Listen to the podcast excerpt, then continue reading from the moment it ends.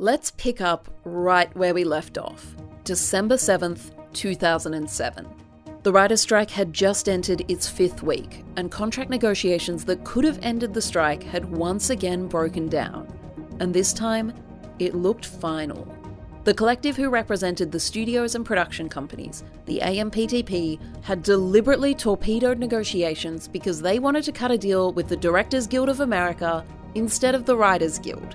But the directors had made it clear that they wouldn't talk if the AMPTP was still bargaining with the Writers Guild. So, for the sake of plausible deniability, the AMPTP declared that six of the Writers Guild's proposals were insurmountable roadblocks and said they could not and would not continue negotiations unless those six demands were withdrawn. Some of these demands were easy to lose, but others were key issues for the Writers Guild, and one of them was jurisdiction over reality TV. This had been one of Patrick Verrone's core platforms when he first ran for president of the Writers Guild of America West. But Verrone wasn't in the meeting where the AMPTP basically told the writers to take reality TV off the table or get out of town. Instead, Verrone was in Burbank, emceeing the It's All Written reality show rally. And while his guild compatriots were being told to withdraw their reality TV proposal, Patrick Verrone was spelling it out for the crowd. And let me let me describe the big scary reality proposal that we have on the table. It goes something like this If the reality program is a documentary, cover it because we cover documentaries. If it's a competition show, cover it because we cover quiz and game shows. If it's a talent show, cover it because we cover comedy variety shows. That covers everything, and that is how you cover it. But in spite of Verrone's determination, the idea of organising reality TV wasn't a stone cold knockout with all writers. After all, the WGA's own numbers said that by 2004, writers had lost out on a thousand paid jobs, thanks to networks replacing scripted shows with reality TV. Some writers weren't sure that they wanted to let that fox into their henhouse. And now the studios were listing reality as something that the guild would have to let go of if they wanted to keep talking. And with so many guild members on the fence about reality TV, you gotta wonder why Verrone was so stuck on organising reality TV writers. After all, he'd failed once before.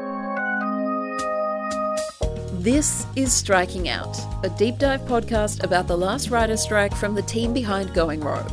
I'm Tansy Gardam, and today we are going to be exploring reality TV, one of the thorniest issues of the last writer's strike. Because while Patrick Verrone pushed to organise and unionise the writers of reality television, at the same time, TV networks buffered themselves against the strike by making as many unscripted shows as possible, because the writers of those shows weren't in the WGA and therefore weren't on strike. Reality TV was also the site of one of Patrick Verrone's biggest failures as the WGA West president, a year before the 07 strike, and it's possible that pride played a part in his determination to organise a sector of the industry that many people thought didn't belong in the Writers Guild. Because really, is reality TV even written? Yes. I'm answering this up front because it's not even really worth debating. Reality TV might not have a physical printed script with lines on it, but it is still constructed and put together by producers and editors, both before and after it's shot. None of these people have writer in their job title. The closest you'll probably get is story editor or story producer, but these are jobs that involve crafting a narrative and telling a story.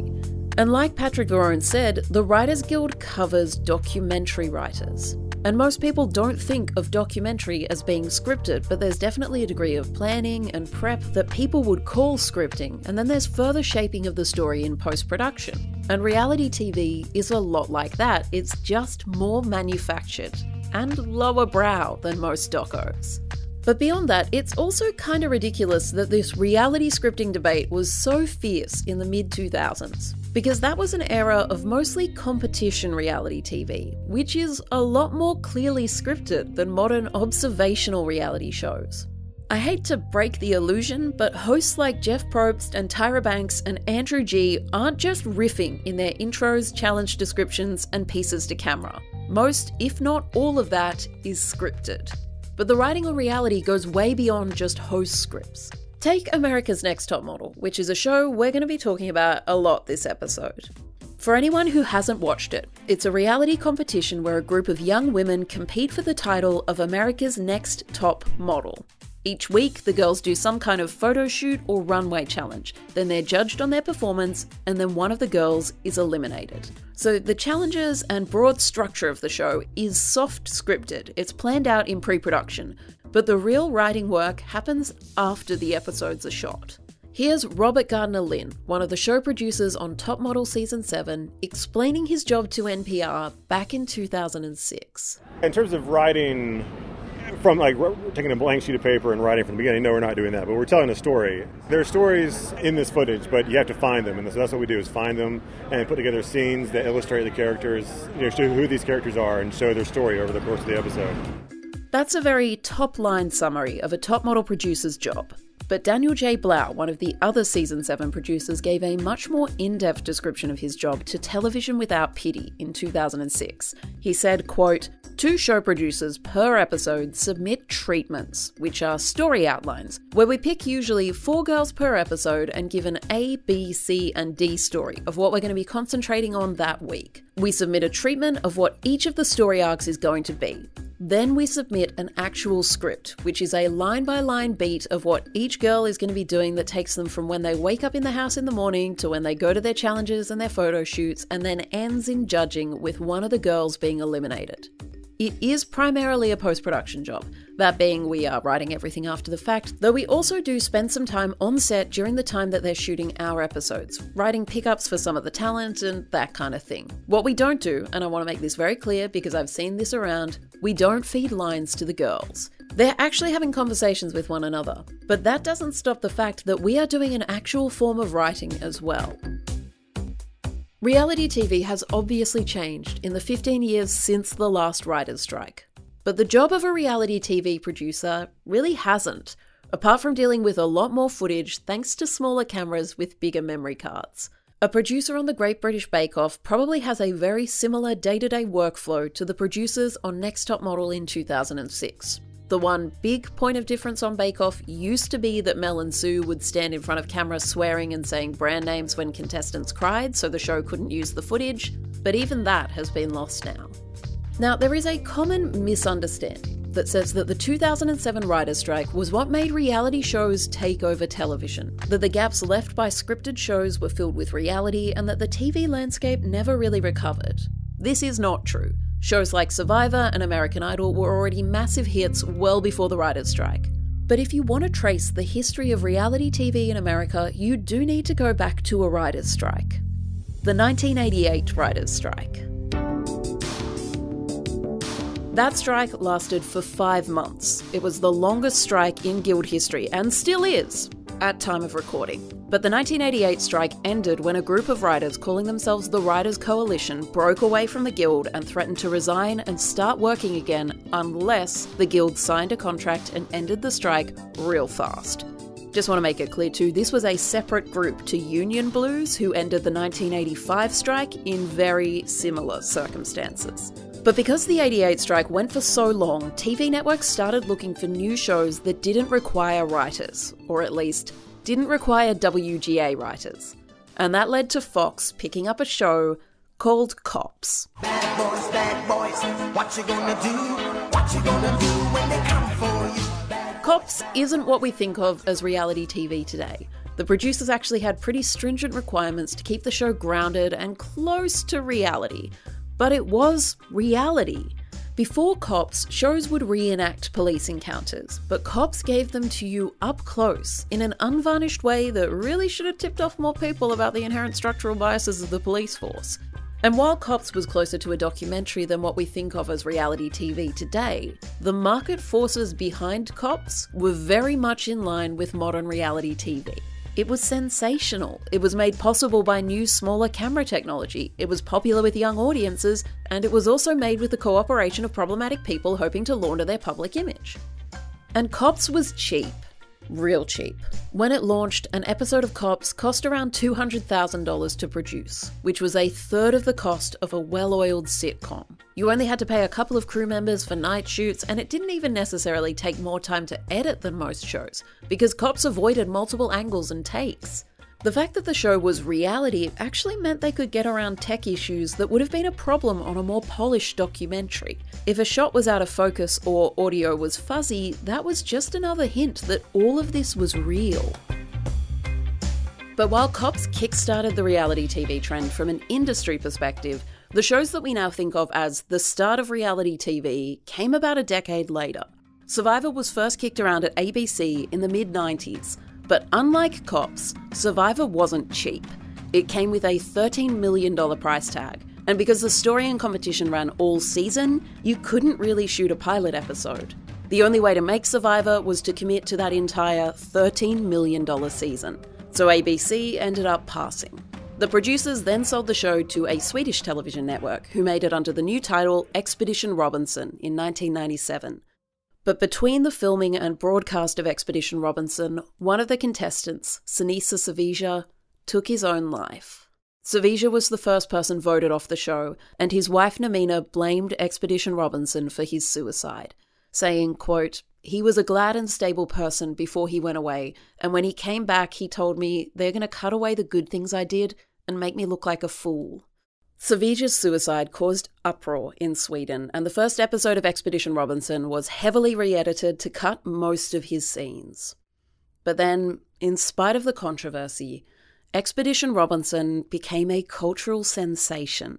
Literally half of Sweden watched the season finale, and Swedish journalist Tore Esbjörnsson later concluded that people just chose to forget about Savija because they liked the show. After Expedition Robinson's success in Sweden, Survivor finally made it to air in the States on CBS. It went from 15.5 million viewers for the first episode to 50 million for the finale. And what's more, it obliterated Who Wants to Be a Millionaire, which had been ABC's breakout hit the year before.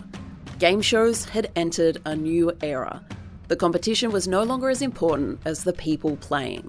The next year, Fox launched American Idol, Sinisa Savija is written out of basically every history of Survivor, and he was also mostly edited out of the one episode of the show that he was on.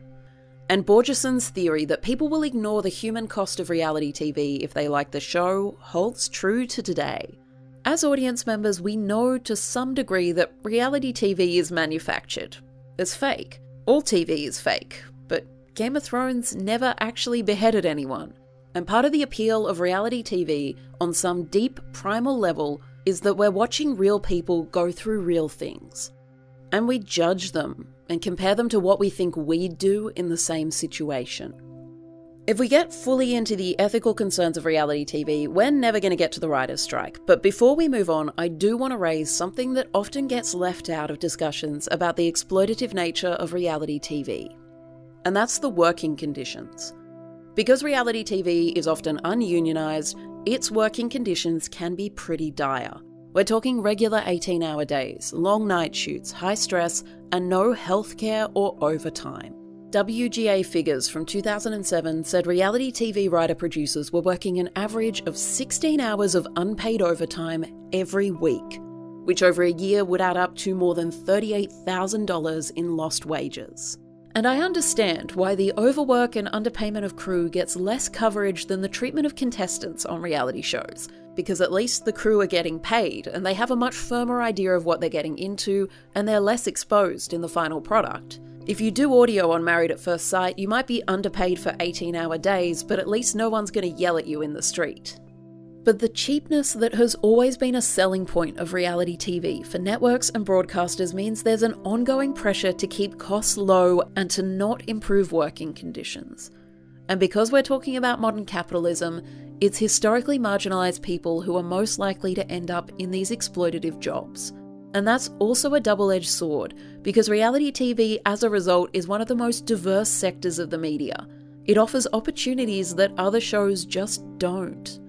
Here's Kai Bo, another of the writer producers from America's Next Top Model Season 7, speaking at the WGA's reality TV rally on December 7th, 2007.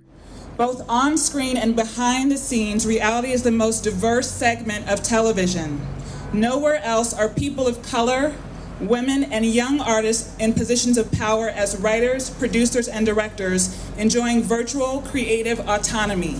But as the reality genre has grown, the lines between reality and scripted have gone from blurred to non existent. Many reality shows are now hybrids with more than half of their scripts written before they are shot. And many shows and specials now deemed reality are identical to union uh, protected documentaries. I'm thrilled that thousands of us are able to use our talents to create amazing shows, but I'm more concerned than ever that we are still working under exploitative and illegal conditions. But because reality TV was cheaper to make and a certified cultural phenomenon in the early 2000s, TV networks loved it. Even the biggest, splashiest shows still cost half as much as scripted programs. You could make as much or as little as you liked. Early reality TV shows were mostly very short event seasons, like the first run of The Bachelor and Survivor, but those were slowly replaced with a saturation of content, three or four nights a week. Shows like American Idol and Big Brother let the audience vote and made them feel like part of TV history.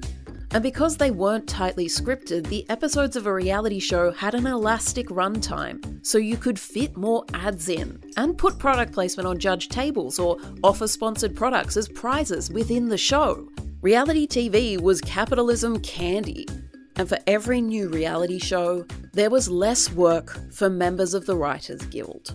By 2007, about 40% of TV was unscripted, in big sarcastic air quotes which was an issue for the Writers Guild. Here's Patrick Verrone again at that WGA reality TV rally. And just for context, at the start of this clip, he's talking about what will happen if reality TV and other sectors of the media continue to have writers who aren't part of the Writers Guild. Because if they aren't, and our employers find that they can make those programs and those movies without guild wages and guild benefits, then they will and all of our prices will go down. And there'll be an army of non guild workers that will develop, and our leverage at the bargaining table will atrophy. 20 years ago, the WGA covered 95% of the television and film landscape. There was us, and there was Roger Corman. now, it's only about 60%. So, for very selfish reasons alone, we must protect the interests of the whole by protecting the interests of the individuals. This is also probably a good point to discuss what the Guild were asking for when they said they wanted jurisdiction over reality TV. What this would have meant was that when a signatory company to the minimum basic agreement, so any company in the AMPTP, which means basically any production company in America, when one of those companies made a reality TV show, their writers would automatically be covered by the Guild. They would be entitled to minimum guild wages, they'd be able to join the Writers Guild, and the company employing them would have to make contributions into the Writers Guild's healthcare plan on behalf of their writers.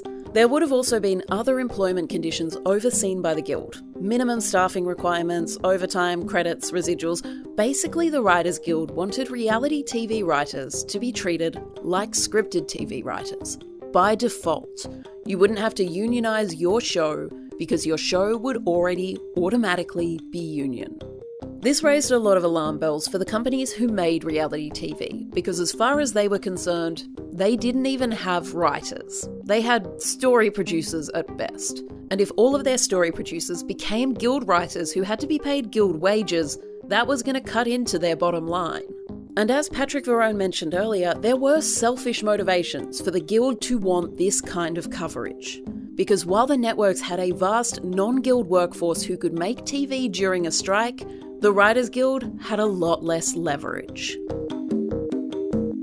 The WGA's push for jurisdiction over reality TV writers actually predated Patrick Verrone's presidency. It had been brought up in the last contract negotiations in 2004, but the AMPTP had just rejected it out of hand. And while Patrick Verrone took the stance that if you can't beat them, organise them, a lot of guild writers resented reality TV workers for taking their jobs. The argument that these weren't actually writers held a lot of sway. These people didn't have writer in their job title. There were also concerns that unionising reality TV would mean a flood of new guild members who'd be a burden on the health and pension funds. And this was an argument that didn't actually stand up to scrutiny, because you can't just join the Writers Guild and get healthcare. You have to do a certain amount of work to qualify for the Guild's healthcare plan, and that amount of work is based on payments that your employer makes on your behalf into the healthcare plan. So if you meet the threshold for Guild healthcare, your healthcare has basically already been paid for. You can't be draining the system because there's a cost to entry. But like a lot of arguments that don't really stand up to scrutiny, this was very popular with people who wanted a more rational reason to oppose something that they already decided to dislike. Like me, finding out that Nick Kroll's dad was rich. And on top of all of that, there was also a jurisdictional debate about whether the Writers Guild should even be the union for reality TV writers. Again, most of them didn't have writer in their job description. And the few reality TV shows that did have union crews in the mid 2000s were organised by local chapters of IATSE. So there was an argument that if reality writer producers were going to unionise, they should do it as part of IATSE, not the Writers Guild. And this is complicated because while there is a Producers Guild of America, it's not a labour collective like the Directors Guild or the Screen Actors Guild. It's more of a club. And the reality TV workers who did unionise with IATSE locals tended to have much clearer, more generally recognised roles, like editors and camera operators, while no one could really agree whether reality TV story producers were producers or writers. Then again, scripted TV also has a lot of writer producers whose jobs can't be neatly categorised, and those guys never had any issue joining the Writers Guild. And when Patrick Verrone ran for president of the WGA West, one of his platforms was bringing automatic WGA coverage to writers in both reality TV and animation. He started the Reality Organising Committee, who debated and strategized different ways to unionize the sector. And in 2006, a year before the writer's strike, Verrone and the WGA West's executive director David Young organised another, smaller strike on America's Next Top Model with the show's 12 producers walking off the job to demand a WGA contract that would ensure higher pay, residuals, and guild membership for the writers of this new hybrid genre. The top model strike was a disaster. First, a little bit of context. America's Next Top Model had already been airing for six seasons on the UPN network. But in 2006, CBS and Warner Brothers announced that they were going to merge UPN and its rival, the WB network, into one channel. That new channel, the CW, was actually another area of debate in the 2007 writers' strike. As a new network, it was able to pay lower writer fees and residuals, but since it had two massive corporations behind it, the WGA argued it should be paying the same wages as other networks. But that's unrelated to the rest of this episode because, again, reality TV didn't pay writers' fees or residuals. And when the CW launched in 2006, it was a bit of a gamble, and America's Next Top Model was one of the biggest drawcards of the new network. So the CW and Top Models production company, 10 by 10, were in a pretty vulnerable position. And this was when the Writers Guild approached the top model producers. There are obviously different versions of this story, but Daniel J. Blau, the top model producer whose job description I quoted earlier, he tells a pretty damning tale. He says that while one of the 12 top model producers was involved in the organising campaign, most of them were only tangentially aware of it until they were taken out for lunch by the Writers Guild and basically sold a story. They were told about the benefits of guild membership, the healthcare and residuals and proper credits, and they were also told that the reality TV industry was on the edge of unionisation. They just needed one show to go first. According to Blau, this was against the advice of the WGA's own reality organising committee, who had said you couldn't organise the reality industry one show at a time. It had to be a simultaneous industry wide campaign across all the networks. But the top model team were told that Big Brother and The Amazing Race were also ready to unionise, they just needed top model to be brave enough to go first. According to Blau, there was no mention of any potential drawbacks.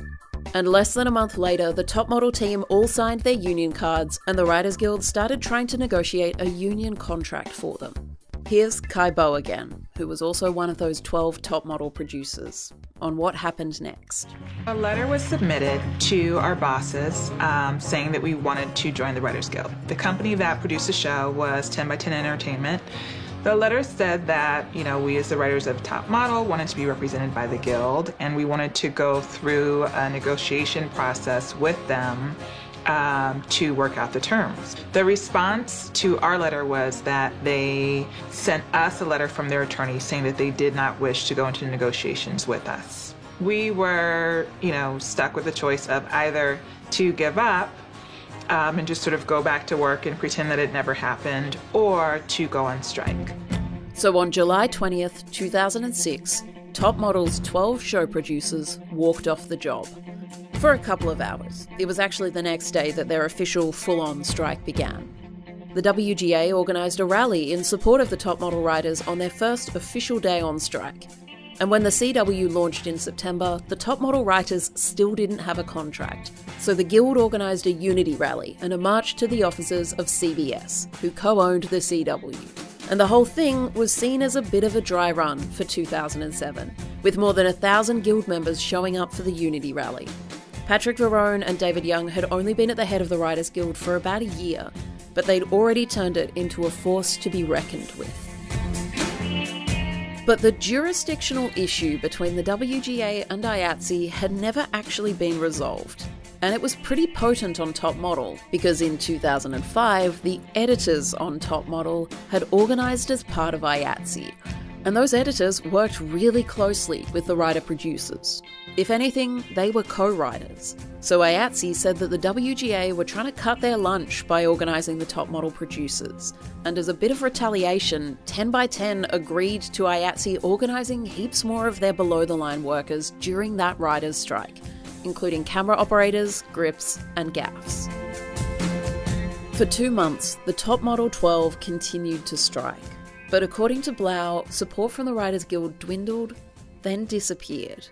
Less than two weeks after the big public unity rally outside CBS, the top model producers received letters informing them that their jobs no longer existed. With the writer producers on strike, 10x10 Entertainment had developed a new workflow where footage went straight from the shoot to the editors without a producer sorting through it to find the story. And those editors were all represented by IATSE. The writers on Top Model no longer had a job for the WGA to represent them in although, according to Kai Bo, they all found new jobs within a year, some earning $700 more every week than they had on Top Model. Bo went looking for a job writing sitcoms and found that most people hiring just wanted to talk to her about reality TV. Kai Bo remained a staunch supporter of the WGA, but Daniel J. Blau became disillusioned. Blau had done media interviews during the strike, managed by the Writers Guild, where he emphasised how supportive the guild was and how he just wanted health insurance so he could get back to work, but he became the voice of discontent afterwards. And his version of events got a good run. Here's Kai Bo doing a verbal subtweet at the reality TV rally. Some of my fellow reality writers and producers have become wary of the Writers Guild, and many have been influenced by the press, who always seem to find and interview the one pessimistic or depressed top model writer they can find. And she has a point. I am both seen and called out. There are 12 different versions of the top model strike story, but Daniel J. Blau was given a megaphone by the media most often, and he said they'd been hung out to dry. In November 2007, Blau wrote an article for the LA Times where he wished the Writers Guild all the best for their strike, but also warned that, quote, the WGA has made a critical error in underestimating the importance of reality TV. Take out sports and news, and about a quarter of shows on network primetime this fall are unscripted, which is to say, their writers are not members of the WGA. If this strike drags into 2008, the networks are sure to plug their schedules with hours more of such cheap, easy to produce programs with words like dancing and next top in the title. Had the WGA fulfilled David Young's initial promise to procure guild status for all writers working on reality, animation, and non fiction shows, the networks would shortly have nothing new on the air at all. As it stands, the WGA has pushed its members to walk out on their own jobs, and it has left the networks with powerful leverage the ability to keep making new TV content. And Blau was right. In the lead up to the strike, as well as cutting costs, TV networks started stockpiling reality shows. And the fact that reality shows had to be block shot, which had been such a problem for that first season of Survivor, that was now a selling point, since networks could shoot an entire reality show and just keep it on ice until it was needed to fill a hole in the schedule. Fox was especially well placed to weather the strike since they had already scheduled a new season of American Idol for January. CBS, on the other hand, had to move Big Brother up a few months, but it had three episodes a week, so it could cover for multiple gaps in the schedule left by scripted shows. And NBC filled its day with stockpiled shows like The Singing Bee, The Baby Borrowers, and My Dad is Better Than Your Dad, which were all somehow real shows and not 30 Rock jokes. Next Monday, 8, 7 Central, the dads are on the move. My Dad is Better Than Your Dad moves to its regular time at 8, 7 Central. And since the Writers Guild had failed to unionize even one reality TV show, the story producers and editors of all of those shows could, as Daniel J. Blau warned, continue working through the strike. They had to cross the WGA picket line, but many of them had no choice. They were already on much harsher deals, without medical or overtime, and with significantly lower wages. And one of the reality shows that aired during the writers' strike was season 9 of America's Next Top Model. It had already been airing for weeks when the strike began. It was more of a coincidence than an intentional middle finger to the striking writers. And there'd been two whole seasons of Top Model since the show had gotten rid of its story department, so technically, the show had no writers. When the Top Model 12 walked off the job, season 7 of the show had been shot, but it was still being edited. And at some point in season 7, the show switched from having producers to just passing footage straight onto the editors. But even after watching a lot of Top Model season 7, I couldn't tell you when that switch happened. There is a slightly different vibe to the show by season 8, which would have definitely been using the new workflow, but that vibe shift could just be the new contestants. And maybe I couldn't find the exact moment where the show switched from producers to editors because I didn't give Top Model the forensic attention that I've given scripted shows and films. And that could mean I'm part of the problem, not taking reality TV seriously. Or it could mean that the editors on Top Model ended up taking on more and more writing work without any additional compensation. Even as TV networks used reality TV shows to cushion the impact of the strike, Patrick Verrone still insisted that the WGA's next contract would include jurisdiction over reality TV. There was some suggestion in late November that the WGA would drop reality and animation as an olive branch to the AMPTP, but they didn't. This was seen as pig headedness by the studios, but Patrick Verrone insisted that it was the studios who planted the rumour they were going to drop these demands in the first place. Now, you've probably seen the stories. Um, uh, perhaps some of them were even planted stories um, mm. that we that we dropped reality as an issue in this negotiation. It was an interesting strategy on the part of the other side uh, to do that. Um, the idea was you tell everybody that the writers dropped it so that when we bring it up and insist on talking about it, you can say, "Oh, we, we thought you dropped that, so you're not serious about it." Well, let me let me say officially that it was on the table when we started these negotiations. It was on the table when we began the strike. It is on the table now, and it will be in our next contract. For what it's worth, agency power broker and unsuccessful peacemaker Bryan Lourd apparently genuinely believed that the Guild were going to drop reality and animation when they went back to the table in late November. But if I were Patrick Verrone, I'd be pretty glad I hadn't dropped those demands, since it turned out that the AMPTP weren't really negotiating in good faith at that point. But you know who had a really different approach to organising reality TV workers? The Directors Guild of America. The DGA had first started trying to organise reality TV around the same time as the Writers Guild, but their push was much more successful. By 2006, there were more than 100 reality TV shows that had signed DGA contracts, meaning they employed directors who were members of the Guild and they paid DGA rates and contributed to the DGA's health and pension fund. And while the Writers Guild's reality organising committee said you couldn't organise reality on a show by show basis, that was exactly how the Directors Guild did it. The DGA emphasised the need for different contracts for every show to accommodate for different needs. They were especially flexible around staffing. Usually, the DGA requires a certain amount of support for a director, but for reality shows, they acknowledged that smaller budgets and different workflows didn't mandate this kind of support. And over time, as more shows had DGA contracts, the number of non union directors started to dwindle. Apparently, some shows didn't even need to be approached by the DGA, they came to the Guild asking for coverage because they couldn't get a good director without it. A lot of people attributed the DGA's success organising reality and the WGA's failure to tone. The WGA were strident, the DGA were flexible. But I also think it's worth mentioning that the role of a director on a reality show is much clearer than the blurred line between producer and writer. And a reality TV director's skills are much more transferable. A director on American Idol would be running pretty much the same control room as they would for any live broadcast, and they'd also possibly have a similar setup on a multicam sitcom. A director on Next Top Model might not direct contestants the same way that they direct actors, but they'd still be directing the crew.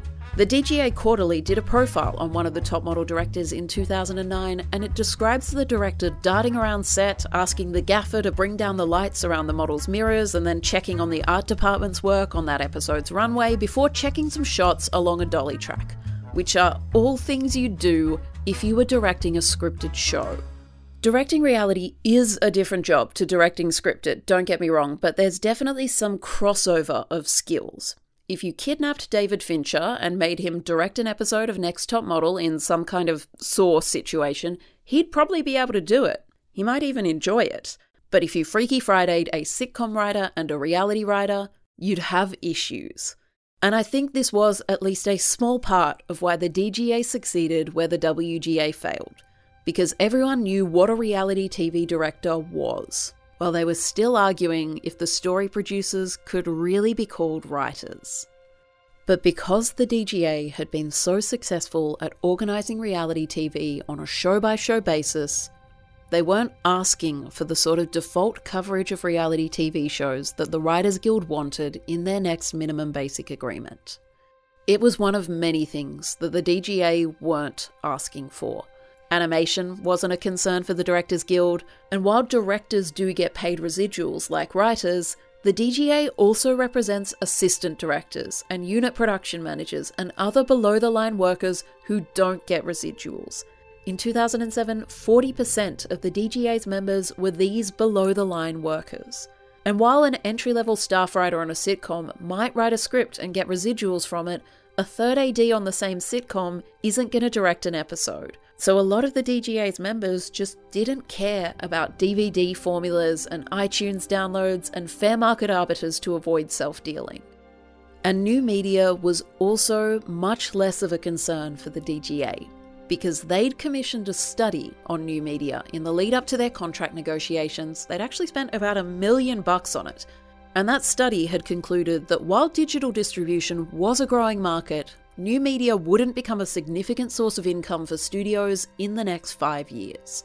And in retrospect, that study was mostly right. Piracy would rise over the next few years, but paid streaming services only really started making bank towards the end of that five year period. Netflix didn't hit 50 million subscribers until 2014.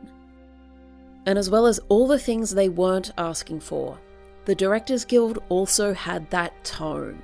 The DGA's leadership weren't interested in a strike, or even in public displays of dissatisfaction. The DGA has actually only ever gone on strike once, in 1987, for a little over three hours, on the East Coast. On the West Coast, the strike lasted five minutes. So, from basically every angle, the Directors Guild were a much easier group for the studios to negotiate with. And it was the studios who'd be negotiating with them. After the blow up between the AMPTP and the Writers Guild, the four big CEOs decided to step in and get more involved with negotiations. It was Disney's Bob Iger and Fox's Peter Chernin who took on the job. And while negotiations didn't officially begin until mid January, most of the details were ironed out well before anyone sat down at a table. Many writer directors felt betrayed by the DGA's decision to bargain with the studios while the writers were still on strike. About 40 writer directors wrote an open letter to the DGA asking them not to negotiate until the Writers Guild had signed a contract. But they were ignored.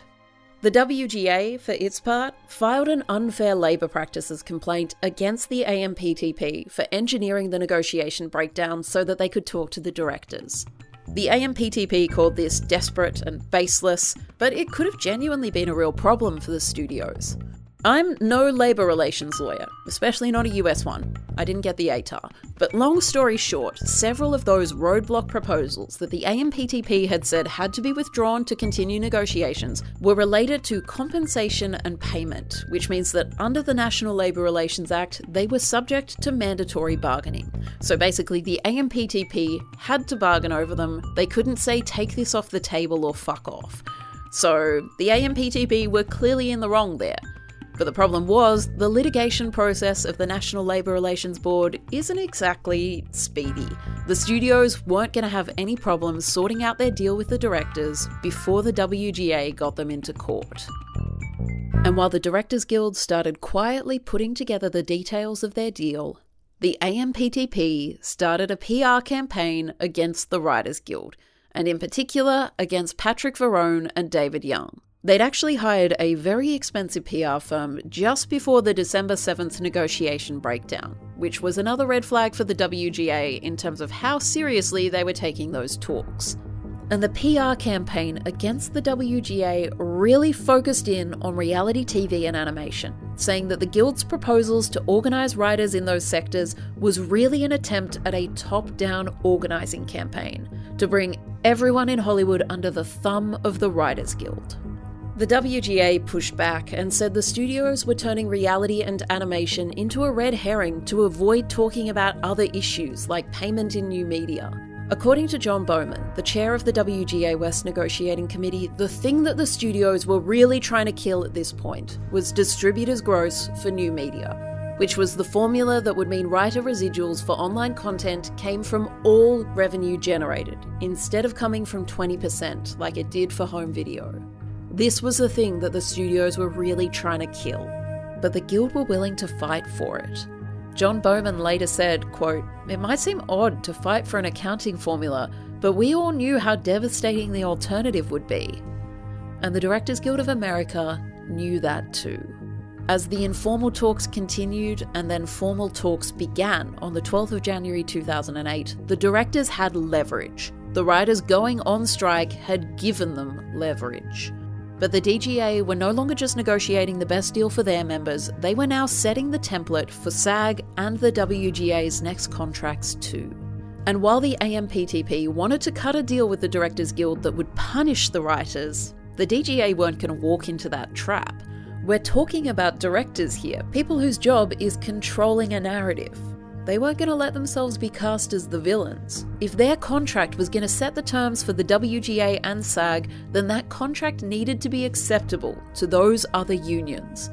The DGA might not have agreed with the Writers Guild's tactics or attitudes, but they knew if they didn't secure at least a couple of the writers' demands, then the writers might double down on the strike.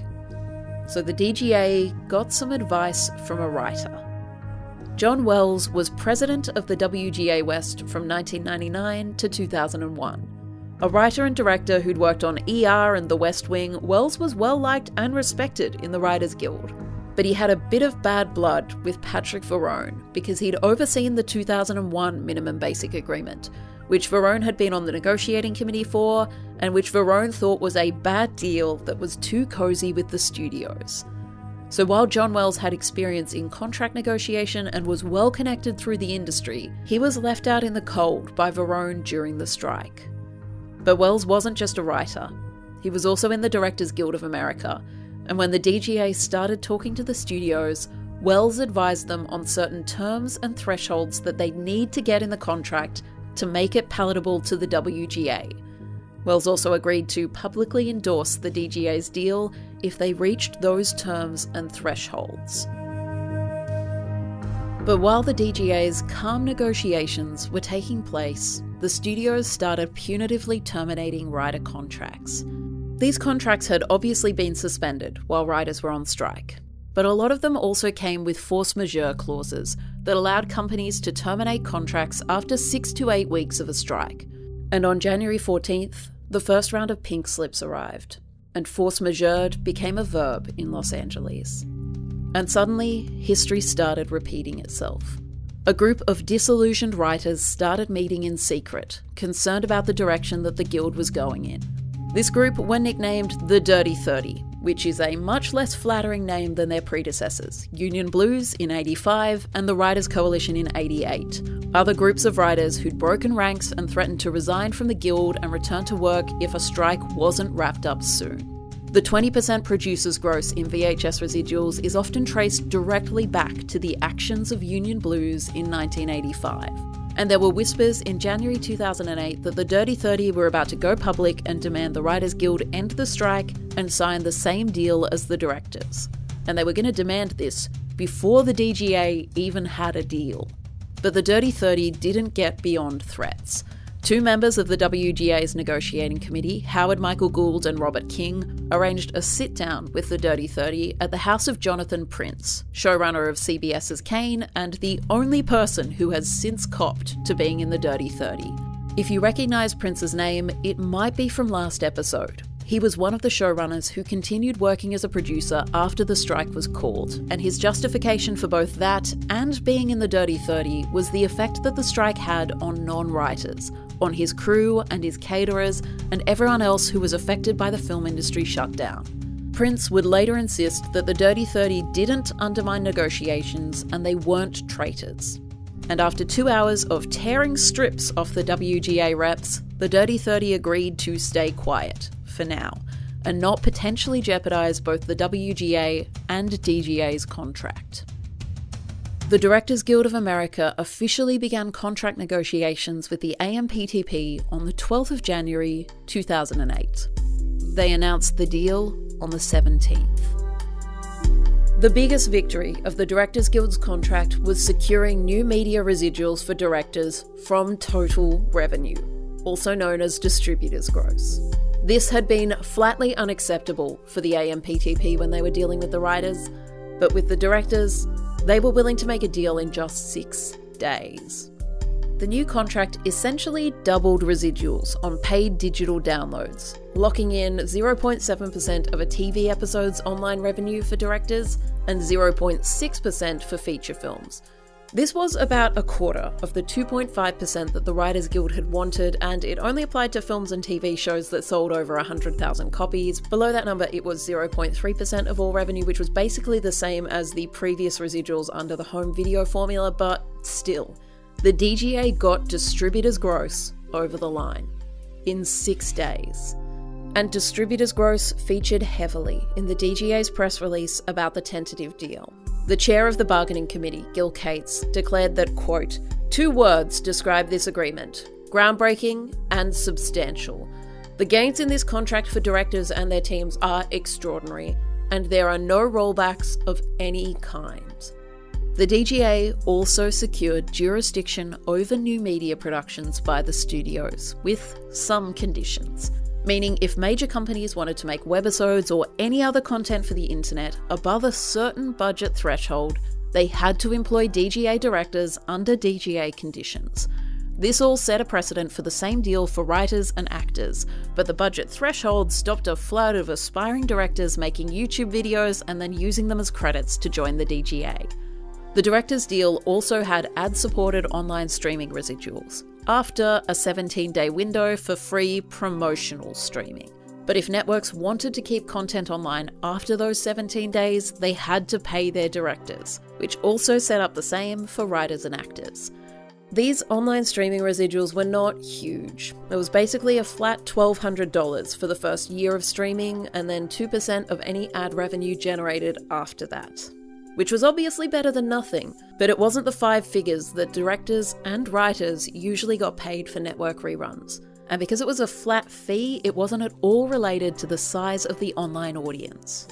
But the DGA did now get to know how many people were watching online. As part of their new deal, the companies were contractually obliged to give the DGA access to their online deals and data, so the DGA could monitor the online streaming marketplace and prepare for their next negotiation in 2011.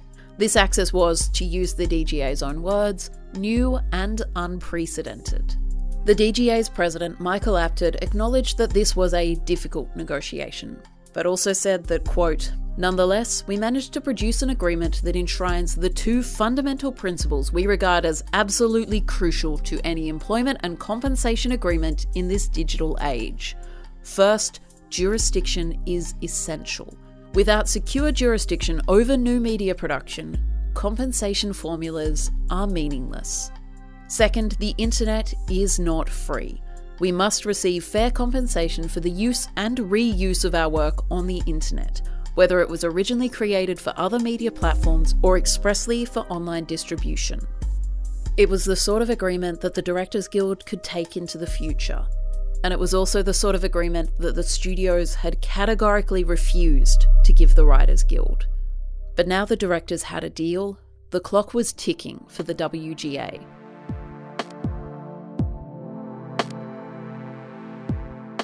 This episode of Striking Out was originally meant to be released on the 4th of June 2023, but it was delayed by a week because I've been having some issues with long COVID, which is also why I sound more nasal than usual this season. But I'm actually quite glad for the delay because it means that I can tell you on the 4th of June, the day that this was meant to come out, the Directors Guild of America announced that they had reached a tentative deal with the AMPTP for their next three year contract more than a month after the Writers Guild went on strike for the first time since 2008. The current DGA contract was yet to expire. It had a few more weeks on it, but they were cutting it pretty fine considering that the DGA normally negotiate their contracts months in advance. So they probably used the writers' strike as leverage.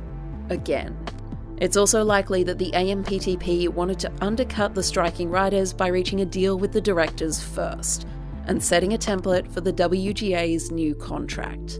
The AMPTP, by the way, is now led by Carol Lombardini, who was second in command during the last strike.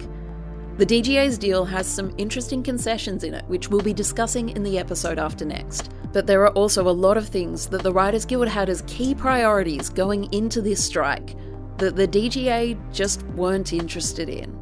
The AMPTP are clearly hoping that time is a flat circle. But the Writers Guild are insisting it's not. The WGA have congratulated the directors on their deal but made it clear they will not be using it as a template, since so many of their proposals this year are specific only to writers. Here's Chris Keyser, co chair of the WGA's 2023 negotiating committee, speaking to members a few days before the DGA deal was announced. This is their strategy, such as it is the same old strategy, but it's not going to work. If Carol Lombardini thinks negotiating with the DGA while we're out on strike is some kind of trump card, she's going to find out that her 2007 8 playbook doesn't belong in a negotiating room. It belongs in a museum. At time of recording, the Directors Guild of America's members are currently voting on whether or not to approve the new contract and the Actors Guild, SAG AFTRA, have just overwhelmingly voted to go on strike on July 1st if they don't have a satisfactory contract by then. So things could very well go differently this time. But in July 2008, as soon as the DGA announced their tentative new contract, the Writers Guild were under increasing pressure to take a similar deal. Literally an hour after the DGA went public with their new deal, David Young got a phone call from Fox's Peter Chernin offering to restart informal discussions at a breakfast meeting the next Tuesday. I can neither confirm nor deny if anyone on the call said see you next Tuesday. The breakfast meeting, when it came, was pretty small.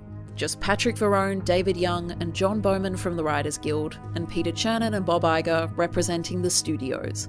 The CEOs had once again pulled rank on the AMPTP, leaving the professional negotiators out of the loop since their negotiations so far hadn't been that professional. Bob Iger and Peter Chernin were friendly but direct. The DGA's deal would now be the template for the Writers Guild's contract. There would be some tailoring to suit writer specific needs and questions, but the broad strokes were already set. There would be no side issues or diversions to further talks. The WGA's demand for jurisdiction over reality TV and animation had to die. So, next time on Striking Out, just before it goes, we're going to talk about animation and why it's never been covered by the Writers Guild. If you've listened to Going Solo or you're unfortunate enough to know me in real life, you already know that I'm a massive animation nerd. So it's with a heavy heart that I say we're gonna look at animation through the lens of South Park, specifically their borderline incomprehensible episode about the writer's strike.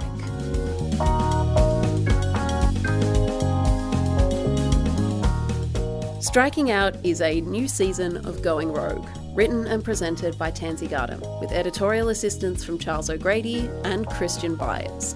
Our music is by Kevin MacLeod of Incompetech and Shane Ivers from Silverman Sound Studios. And our logo uses a photo by Annika Mickelson. You can follow the show on Twitter at goingrogue underscore pod, and you can follow me at Tansy Clipboard. I also want to give a special thank you to Tonya Barnes and her podcast, The Writers' Strike Chronicles, which did daily updates on the strike back in 07 and 08. It's been a massive resource over the course of the show, and it's her recording of the WGA's reality TV rally that you heard a lot of this episode.